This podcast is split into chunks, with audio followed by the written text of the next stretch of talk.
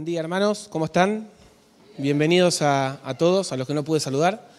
Eh, como para meditar, ¿no? Un poco en lo que cantábamos. En las tres canciones pensaba, ¿no? Hemos repetido la palabra de que el Señor es nuestro redentor, redentor del alma. Y justamente eso es lo que el Señor ha venido a hacer con su iglesia, que estaba perdida y que fue hallada por Él. Vamos a cambiar un poco la dinámica de primera de Juan y vamos a pasar a Lucas. Así que les invito a abrir sus Biblias en Lucas capítulo 15, versículo del 1 al 7. Vamos a leer el texto y luego vamos a orar, ¿sí? Dice así la palabra del Señor. Todos los recaudadores de impuestos y los pecadores se acercaban a Jesús para oírle. Y los fariseos y los escribas murmuraban, diciendo, Este recibe a los pecadores y come con ellos. Entonces él les refirió esta parábola diciendo, ¿qué hombre de vosotros, si tiene cien ovejas y una de ellas se pierde, no deja las 99 en el campo y va tras la que está perdida hasta que la haya? Al encontrarla, la pone sobre sus hombros gozoso y cuando llega a su casa, reúne a los amigos y a los vecinos diciéndoles, alegraos conmigo, porque he hallado mi oveja que se había perdido versículo 7, os digo que de la misma manera habrá más gozo en el cielo por un pecador que se arrepiente que por 99 justos que no necesitan arrepentimiento. Vamos a orar. Padre, te damos gracias una vez más por tu palabra en esta mañana y quiero pedirte que tú me ayudes, Señor, que tu espíritu me guíe para poder hablar con claridad y que el Evangelio, Señor, brote en cada una de las palabras que estén en el sermón no depende de mí, Señor, sino todo depende de ti. La gloria sea a ti y que tú seas glorificado en esta mañana. En el nombre de Jesús, amén. Bueno, hermanos, para introducirnos, voy a hacer una, una introducción un tanto más extensa de lo normal, porque estamos prácticamente en la mitad de un evangelio. Pero para entender un poquitito dónde estamos parados, el escritor Lucas nos deja su propósito de haber escrito el evangelio cuando comienza. Él dice en el capítulo 1, versículo 4, para que sepas, le está escribiendo a Teófilo, dice, para que sepas la verdad precisa de las cosas que te han sido enseñadas. Lucas quiere ser claro, ordenado y dar la verdad precisa de las cosas que han sido enseñadas. Ahora, a lo largo del escrito de Lucas, que debería tomarse en conjunto con Hechos, como un primer y segundo tratado, enseña innumerables verdades.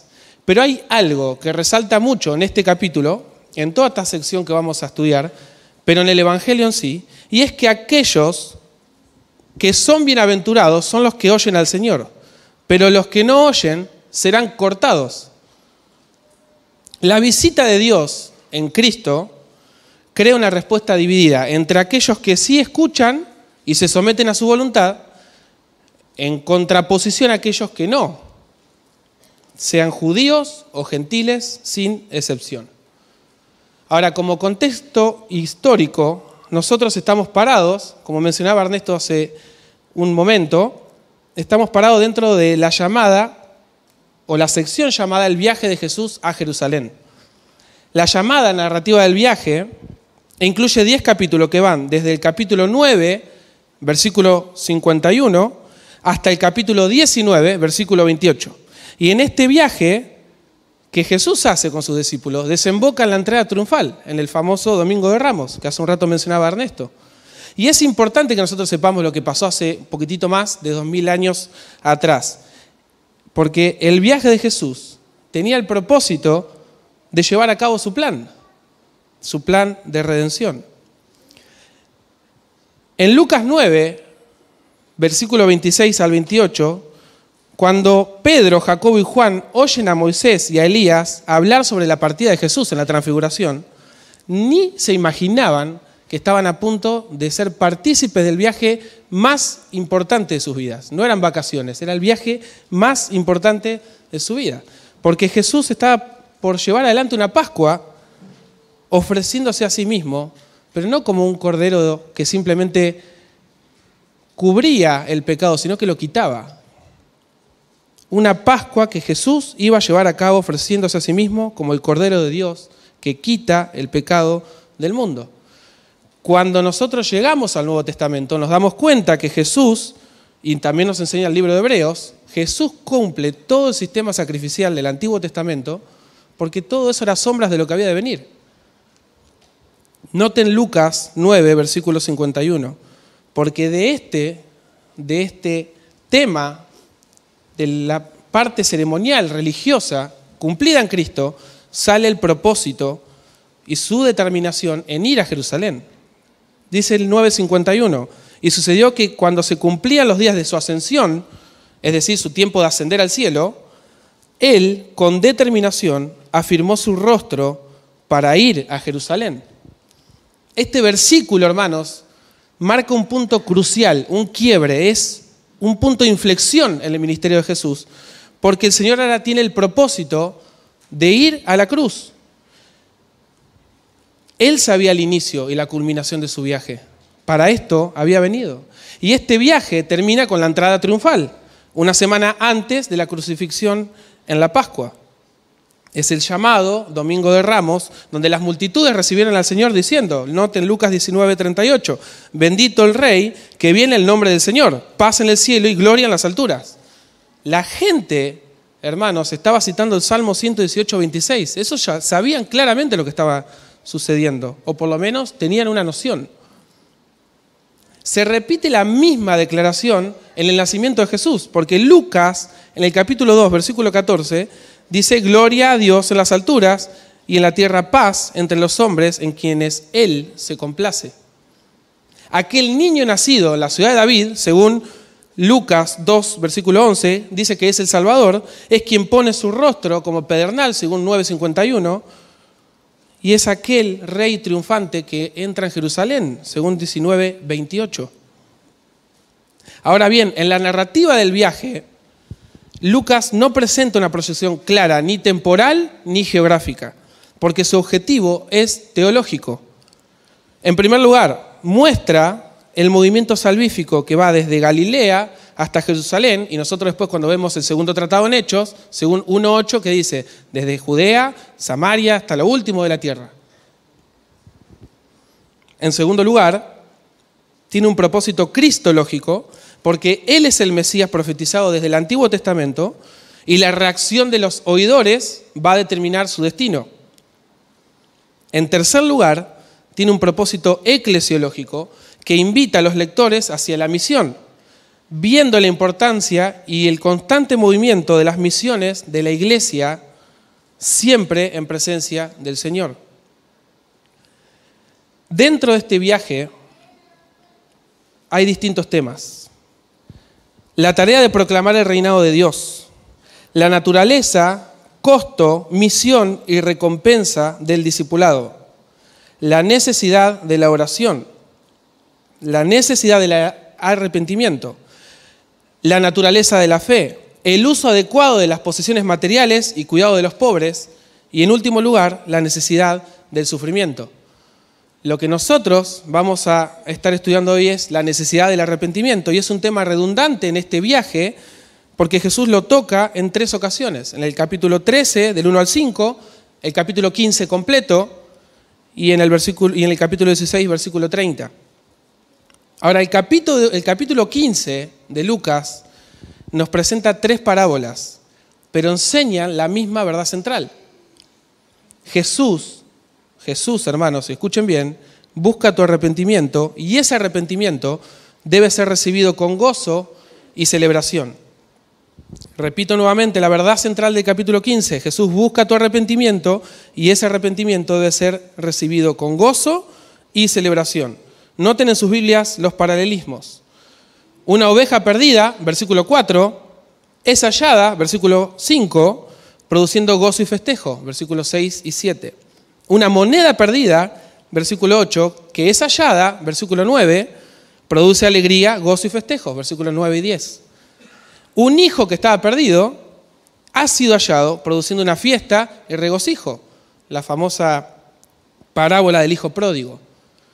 El patrón siempre se repite, perdido, hallado, gozo, fiesta. Visto desde otra perspectiva, podría ser pecador perdido, pecador arrepentido, hallado, gozo, fiesta. nuevamente, el propósito de Jesús a lo largo de este capítulo es tu arrepentimiento y que ese arrepentimiento debe ser recibido con gozo y celebración. Nuestro tema, los perdidos. El objetivo, arrepentimiento y gozo. Ahora, en primer lugar, nosotros tenemos un auditorio y lo notamos en el versículo 1 y 2.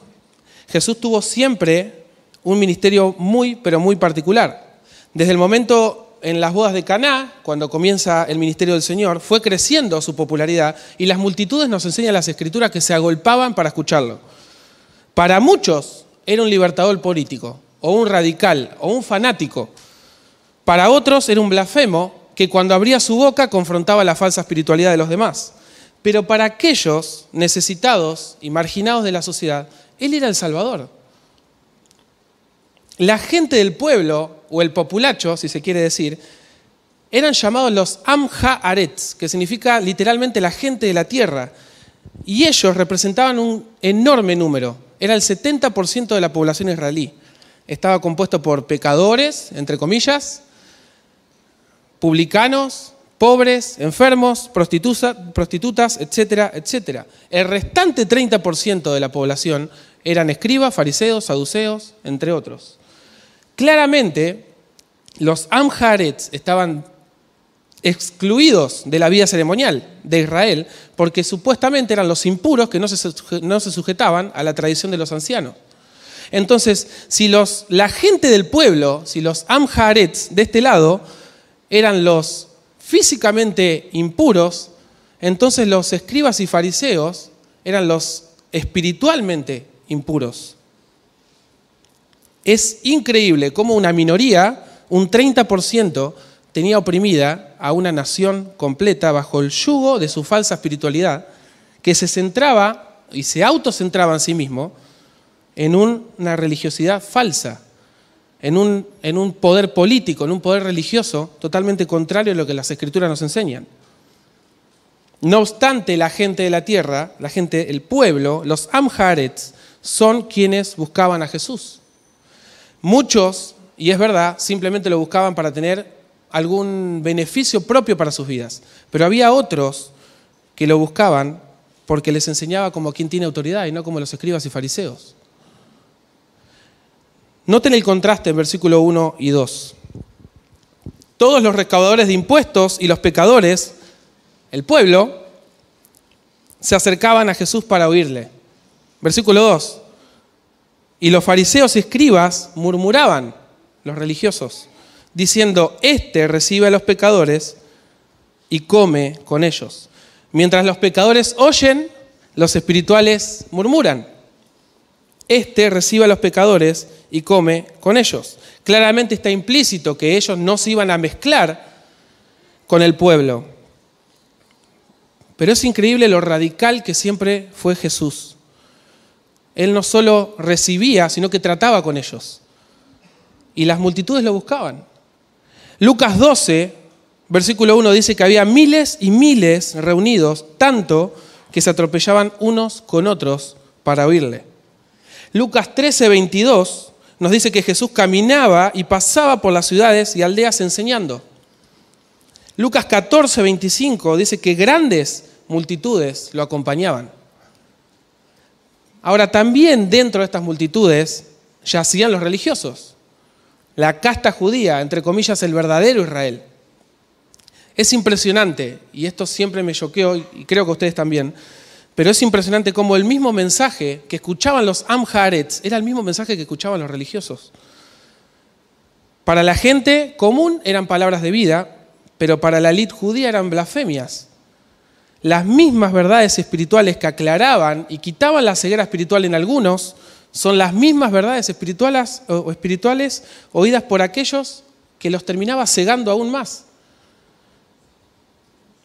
Eso mismo sucede, sucede hoy en día, hermanos, en cualquier iglesia donde se predica el Evangelio. Hay personas que están escuchando el Evangelio y es luz a sus vidas, y lo mismo que están escuchando esas personas, las están escuchando los inconversos y son palabras de muerte. Una verdad espiritual que trae luz y ceguera al mismo tiempo. Las verdades espirituales que se predican día a día traen luz y traen oscuridad. Las escrituras, hermanos, son claras. Por cuanto todos pecamos, no alcanzamos la gloria de Dios, todos, nos dice la escritura, que nos hemos desviado en este mundo caído, junto con todo su sistema corrupto. No hay nada que hagamos, que podamos hacer, que podamos sumar para que Dios nos acepte a nosotros o ganarnos la salvación. No tenemos en cuenta a Dios. Cada cual vive como bien le parece, creyéndose, propio, eh, creyéndose sabio a su propio entendimiento, cavando cisternas agritadas que no retienen el agua. Pero también la Biblia nos enseña que Dios es rico en misericordia por causa del gran amor con que nos amó. Aun cuando estábamos muertos en delitos y pecados, nos dio vida juntamente con Cristo. Es por medio de su vida, su muerte y su resurrección que nosotros tenemos acceso al Padre. No hay otro camino, no hay otro arqueólogo que nos rescate. Solo Jesús. Y ahí surge una pregunta para todos nosotros. ¿Estamos perdidos o fuimos hallados por Él? Ahora, volviendo al texto, tenemos un auditorio de muchas personas frente a Jesús. Gente común, entre comillas, gente religiosa. Algunos oyen, otros murmuran. Y una particularidad del ministerio de Jesús fue que enseñó muchas veces por medio de parábolas, porque las parábolas eran una manera de enseñar muy habitual en ellos. Parábolas, símiles, figuras de lenguaje, metáforas, tienen el potencial de enseñar verdades espirituales profundas por medio de situaciones cotidianas de la vida, que ellos mismos entendían. Jesús utiliza tres parábolas para enseñar la misma verdad espiritual que engloba a todos los oyentes, sin distinción. Los Amharets y la gente judía, la élite judía, y por extensión todos nosotros acá. Porque Jesús, nuevamente hermanos, busca nuestro arrepentimiento y ese arrepentimiento tiene que ser recibido con gozo y celebración. Y eso nos introduce en el segundo punto de mi mensaje, donde el rey de las parábolas presenta una imagen de la ganadería, algo que era habitual en ellos. Muchas personas en Israel se dedicaban a la agricultura y a la ganadería. Claramente, la parábola está primeramente dirigida al grupo murmurador, pero eso no excluye a los demás. Versículo 3. Entonces él les refirió esta parábola diciendo, ¿qué hombre de vosotros, si tiene cien ovejas y una de ellas se pierde, no deja las 99 en el campo y va tras la que está perdida hasta que la haya? Al encontrarla, la pone sobre sus hombros gozoso. Y cuando llega a su casa, reúne a los amigos y a los vecinos diciéndoles, alegraos conmigo, porque he hallado mi oveja que se había perdido. Os digo que de la misma manera habrá más gozo en el cielo por un pecador que se arrepiente que por 99 justos que no necesitan arrepentimiento. Sin ser un experto en ovejas y en pastoreo, mucho menos, me puse a investigar un poco y he visto que dicen que las ovejas son sumamente tranquilas, incluso hasta cuando están por, matarlas o, cuando las matan. Y es un gran paralelo con nuestro Señor, que como el Cordero de Dios, que quita el pecado del mundo, no habló, no, Él enmudeció, cerró su boca y fue a la cruz. Pero también nos enseña, o he aprendido, investigando un poco más, que son sumamente torpes y sonzas las ovejas, y hasta se desvían todo el tiempo, por eso el pastor tiene que guiarlas y cuidarlas. El Salmo 23 nos dice, ¿no? Tu vara y tu callado infunden aliento. La Biblia nos presenta a nosotros, la iglesia, como ovejas del gran pastor, pero que también necesitan su dirección, porque como cualquier oveja en la vida real, se desvía y necesita corrección. Jesús emplea una parábola que no tiene ninguna dificultad de comprensión, de hecho es obvia la trama. Jesús pregunta a la multitud, de manera general, apuntando primeramente a los murmuradores, ¿quién abandonaría a una oveja y la dejaría a merced de que le pase cualquier cosa? Pero por otro lado, Jesús agrega un sentido de urgencia, solicitud, exclusividad y una intencionalidad personal dirigida a un solo foco, que es buscar la oveja perdida personalmente. Noten el versículo 4.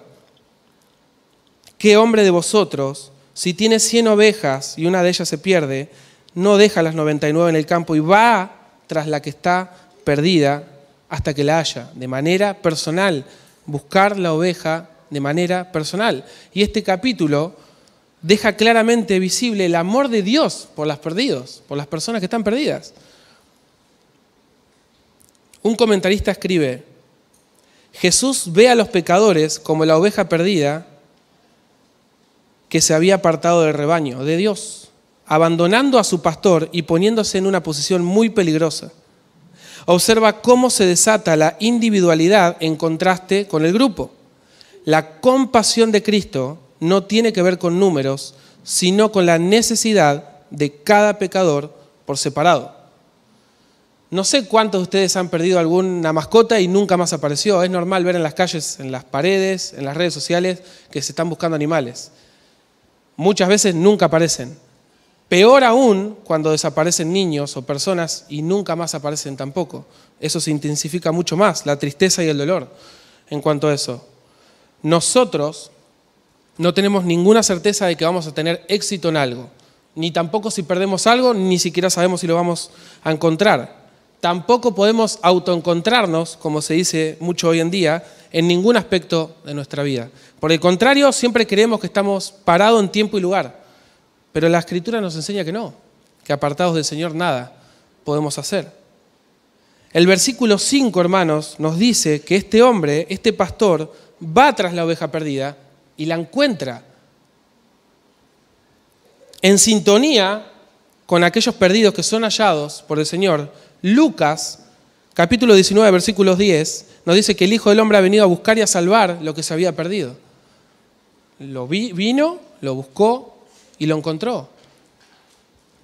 Juan 10, del 11 al 16, registra que el buen pastor da su vida por, sus ovejas y que no las abandona, que él las conoce y que ellas le conocen a Él. Y luego agrega ante los religiosos, porque ahí estaba hablando justamente a una multitud también, que tiene otras ovejas gentiles, nosotros, los no judíos, que no son de este redil, pero que también las tiene que buscar. Y que serán un solo rebaño con un solo pastor. Jesús personalmente iba a traer hacia sí mismo a todos aquellos extraviados, sean judíos o gentiles, todas ovejas perdidas, ovejas halladas y guardadas bajo un mismo pastor. El sentido de urgencia con el Señor no es lo único que vemos. Sumado a este sentido de urgencia y personal del Señor de ir a buscarlos, también vemos una imagen cálida con la que el Señor trata con cada uno de ellos. El versículo 5 nos dice que al encontrarla la pone sobre sus hombros, gozoso. El autor de la epístola de los Hebreos nos enseña que Jesús soportó la agonía, en Getsemaní por el gozo puesto delante de él de lo que iba a lograr con su sacrificio, que era un pueblo. El Señor tenía en mente a vos y a mí, si estás en Cristo. Y fue con gozo caminando paso por paso a la cruz del Calvario. La imagen del pastor que con gozo vuelve con su oveja perdida sobre sus hombros nos muestra la calidez, el amor y el cuidado personal que Jesús tiene para con los suyos. Pero no termina ahí la alegría de nuestro pastor, porque el patrón que vemos, como habíamos dicho antes, es perdido, hallado, gozo, fiesta. Y ya hemos visto que lo perdido ha sido hallado. Hemos visto que eso produjo gozo, pero nos falta la fiesta, nos falta la celebración. Jesús agrega al regocijo una festividad, festividad colectiva. Él está convocando a alegrarse con Él. Y en Oriente Medio es habitual que suelen hacer fiestas, celebraciones. Pero la realidad es que es distinto a nosotros. Nosotros es normal ver una fiesta en donde se convocan muchas personas y a veces no tienen una relación íntima. Bueno, ahí no pasa eso. Las festividades o compartir la mesa con alguien es un símbolo de comunión y de relación con esa persona íntima. Jesús nos enseña con esta parábola que ese gozo de encontrar la oveja perdida resuena incluso en el mismísimo cielo, convocando una fiesta producto de un pecador perdido que ha sido hallado por él. Esto es algo que sacudía los ojos, la, mente, el cerebro, los oídos de los espirituales, porque confrontaba la dureza espiritual de ellos ante el amor, la gracia y la misericordia del Señor para con las personas que estaban siendo excluidas. El pueblo era excluido de la vida ceremonial. La nación, hermanos, la nación que tenía que ser una ventana que reflejase la gloria de Dios a todas las naciones, estaba cerrada por ellos mismos. No solo que no dejaban que alguien entre, sino que ni siquiera ellos entraban. Por el contrario, en vez de tratar con los marginados de la sociedad y gozarse en la restauración, se autoposicionaban como los espirituales que no podían mezclarse con la gente común. Y si alguien se juntaba con ellos, como en este caso Jesús, era un pecador y un blasfemo. Su espíritu de crítica y murmuración hacia el Señor Jesucristo dejaba en evidencia la frialdad espiritual que había en sus corazones. No tenían ningún tipo de gozo en la salvación de estas personas y si Jesús hablaba con ellos, era un pecador. Por eso, hermanos, Jesús confronta su pecaminoso descontento, murmuración y autojustificación por sobre los demás. Mientras el cielo se goza, los religiosos murmuran. Todo el cielo está expectante de ver la gracia de Dios, que a pesar de nuestra perdición completa, Jesús nos rescata, se goza y lo celebra. El cielo se goza, hermanos, con la salvación de cada pecador. Primera de Pedro, capítulo 1, nos dice que incluso los ángeles se sorprenden de esto. Dice el versículo 10, acerca de esta salvación, los profetas que profetizaron de la gracia que vendría a vosotros, diligentemente inquirieron e indagaron, procurando saber qué persona o tiempo indicaba el Espíritu de Cristo dentro de ellos al predecir los sufrimientos de Cristo y las glorias que seguirían. A ellos les fue revelado que no se servían a sí mismos, sino a vosotros. En estas cosas que ahora os han sido anunciadas mediante los que predican el Evangelio por el Espíritu Santo enviado del cielo, cosas de las cuales los ángeles anhelan mirar. El cielo se goza, hermanos, con cada pecador arrepentido.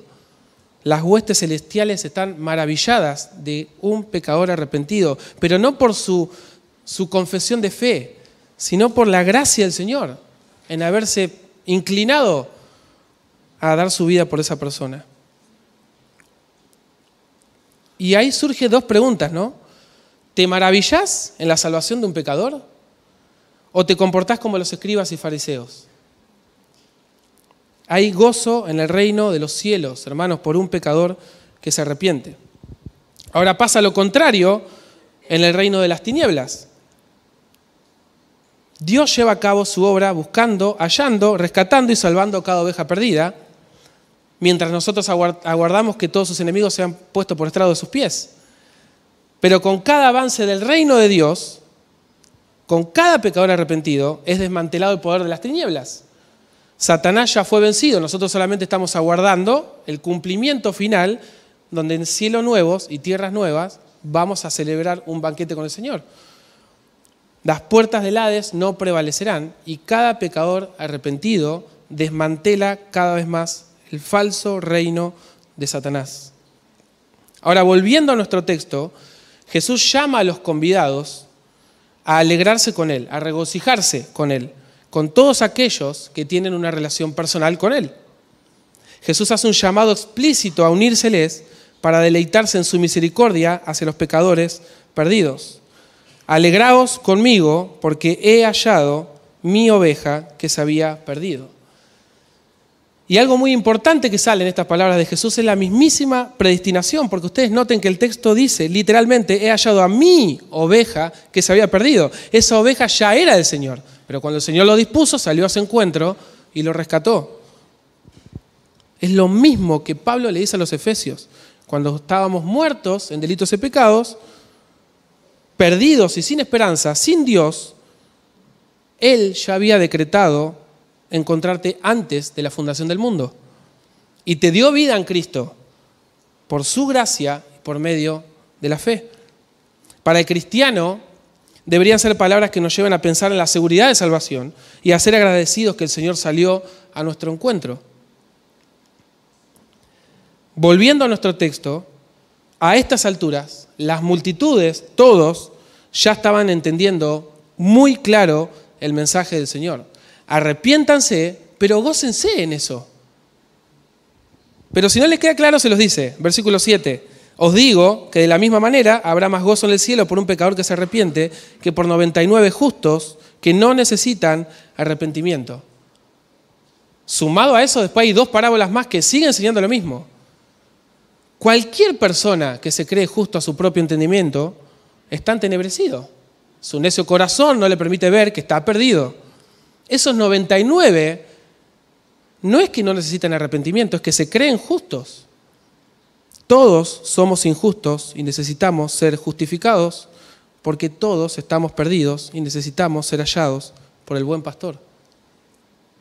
Como mencioné anteriormente, el mensaje apuntaba primeramente a los religiosos, confrontaba su falsa espiritualidad, se creían superiores al pueblo, murmuradores de Jesús, pero la realidad es que es una verdad espiritual que engloba a todo creyente y a toda criatura debajo del sol. No hay distinción, por cuanto todos pecamos y no alcanzamos la gloria de Dios seamos judíos o no judíos. Todos deben arrepentirse o perecerán. En Lucas 13, Jesús habla ante los miles del capítulo 12 que le estaba enseñando y dice, en aquella misma ocasión había allí algunos que le contaron acerca de los galileos cuya sangre Pilato había mezclado con la de sus sacrificios. Respondiendo Jesús les dijo, ¿pensáis que estos galileos eran más pecadores que todos los demás galileos porque sufrieron esto? Os digo que no, al contrario, si no os arrepentís, todos pereceréis igualmente. ¿O pensáis que aquellos 18 sobre los que cayó la torre en Siloé y los mató eran más deudores que todos los hombres que habían en Jerusalén? Os digo que no, al contrario, si no os arrepentís, todos pereceréis igualmente. Lucas 13 del 1 al 5. El juicio, tarde o temprano, viene. Cualquier calamidad que pase de este lado del cielo, es un simple recordatorio de advertencia del juicio final. Por decantación, aquellos que sí se arrepienten serán perdonados, serán justificados, no por sus méritos, sino por los méritos de Cristo. Marcos 1.15 nos enseña que Jesús inaugura su reino y que demanda que todos se arrepientan y crean en el Evangelio, porque el reino de los cielos se ha acercado. Son las buenas noticias de salvación. Nuestro Dios, hermano, no ruega. Nosotros rogamos a los pecadores que se arrepientan y que se reconcilien con Dios. Pero Dios no ruega, Dios demanda, Él es rey. Nosotros rogamos, reconcíliate con el Señor, pero Dios no ruega. Aquel que tiene el poder de rescatarte es el único capaz de hacerlo y sostenerte por la eternidad. Porque Jesús dijo, mis ovejas oyen mi voz y yo las conozco y no perecerán jamás. Tanto los Amharets, como los escribas y fariseos, necesitan ser hallados como vos y como yo, porque por las obras de la ley nadie será justificado delante de Dios. Todos necesitamos ser hallados, necesitamos ser justificados por Jesucristo, porque estamos perdidos en nuestros delitos y pecados. No podemos hacer nada lejos del Señor, ni siquiera podemos volvernos al Edén porque fuimos expulsados. Y tenemos al segundo Adán, quien se goza en salvarte. Y por eso todos tienen que arrepentirse, porque es el propósito de Jesús. Y te invita a gozarte, a gozarte en eso. Ahora, hermanos, si estamos en Cristo y pensamos que este sermón o este pasaje puntual ya no tiene nada que ver con tu vida, bueno, en primer lugar, estás equivocado. Debería generar en tu corazón alabanza, gratitud, gozo al Señor porque fuiste recatado. Fuiste rescatado de tu vana manera de vivir y ahora sos parte del rebaño de Dios y tenés la certeza, el sello del Espíritu Santo. Te guía el buen pastor y nunca te vas a perder, nunca. Mis ovejas oyen mi voz y yo las conozco y no perecerán jamás. Es verdad que el creyente vive una vida de arrepentimiento constante. Estamos estudiando Primera de Juan. Aquel que peca, abogado tiene para con el Padre, a Jesucristo el justo. Pero eso no tiene que ver con volvernos a salvar, sino con una relación y comunión con su Padre Celestial. Ya no somos esclavos del pecado. Estamos en proceso de santificación. No somos esclavos del pecado, pero sí caemos. Estamos entre Romanos 7 y Romanos 8, luchando con nuestro pecado, pero sabemos que ya no tenemos condenación para los que estamos en Cristo Jesús. En segundo lugar, ¿realmente te gozás cuando un pecador, sin importar quién sea, sin importar quién sea, llega a Cristo? ¿Cerrás las puertas del Evangelio a aquellos que considerás tus enemigos? ¿Te alegra el obrar de Dios en la salvación de toda tribu, lengua o nación? Sin importar quién sea. ¿O tenés un espíritu quejumbroso y murmurador hacia aquellos que no son de tu círculo íntimo? Cuidado, hermanos, cuidado, hermanos, de no ser un obstáculo en la vida de otro. Que el Señor nos libre de crear un cristianismo inalcanzable para aquellos que nos observan, mostrándonos como supercristianos, que no pecan y que se paran sobre un pedestal que no nos corresponde. Hay un solo trono y ya está ocupado por el Rey de Reyes. En tercer lugar, este pasaje debería motivarte a la evangelización para con los perdidos que necesitan del buen pastor y ser hallados por él. Que vos puedas anunciar las virtudes de aquel que te llamó de su luz a su luz admirable y que te sacó de esas tinieblas, es una bendición, hermano, que lo puedas dar. El llamado al arrepentimiento es primordial para tu vida de comunión y relación, no solo con tu iglesia local, sino con el Señor, pero también es primordial para tu vida de evangelización. Porque el mundo está perdido, como vos estabas perdido, pero Dios te llamó. Y ahora vos sabés quién es el rescatador. Dalo a conocer, hermano. Dalo a conocer. Le amamos porque Él nos amó primero. Sé paciente, porque el siervo del Señor no debe ser contencioso, sino amable para con todos, apto para enseñar, sufrido, que con mansedumbre corrija a los que se oponen, por si quizá Dios le conceda que se arrepientan para conocer la verdad y escapen del lazo del diablo en que están cautivos a voluntad de él. Segunda de Timoteo 2, 24 al 26. Ahora, si no estás en Cristo, estás perdido en tus delitos y pecados. Tenés que pedirle a Dios que te dé el don del arrepentimiento, así como lo hizo con cada cristiano. Nada te va a hacer poder volver a la senda de Dios. Solo Jesús te puede rescatar de la perdición en la que estás y que vas camino a la condenación. Ya estás condenado. Lo que estás esperando es la consumación de tu condenación. Y eso será por la eternidad. La salvación no es por obras para que nadie se gloríe. Tu fe tiene que estar puesta en el lugar correcto, que es en el único que puede rescatarte, nuestro Señor Jesucristo. Él te encontró en la cruz del Calvario, donde clavó todos tus pecados y te ofrece vida eterna si vas en arrepentimiento a Él. El que cree en el Hijo tiene vida eterna, pero el que no obedece al Hijo no verá la vida, sino que la ira de Dios permanece sobre él. Juan 3:36. El corazón de Jesús, mi amigo, si estás hoy sin Cristo, el corazón de Jesús late con amor hasta encontrar a sus ovejas. Late con amor hasta encontrarte, pero demanda tu arrepentimiento, demanda tu corazón. El corazón de Jesús late con amor hasta encontrarte. Si estás perdido, necesitas ser hallado por el buen pastor, que con gran gozo, si vas en arrepentimiento y fe, te salva, hermanos, te salva y se goza en eso. ¿Estás perdido o fuiste hallado? Oramos. Padre, gracias te damos por tu palabra, que nos infunde aliento, que nos anima, que nos confronta, que cuando parece, Señor, que ya son palabras que conocemos, descubrimos que tenemos que aplicar más y más tus verdades a nuestras vidas. Necesitamos de ti, Señor, necesitamos que tú nos santifiques por medio de tu palabra, por medio de tu iglesia. Gracias, Señor, porque te has entregado por cada uno de tus hijos y te gozas en ellos, Señor. Con cuánta alegría nos has venido a rescatar y sigues rescatando más pueblos, Señor. Que tú nos ayudes a dar a conocer las buenas noticias de que en Jesucristo y solo en Jesucristo hay perdón. En el nombre de Jesús, amén.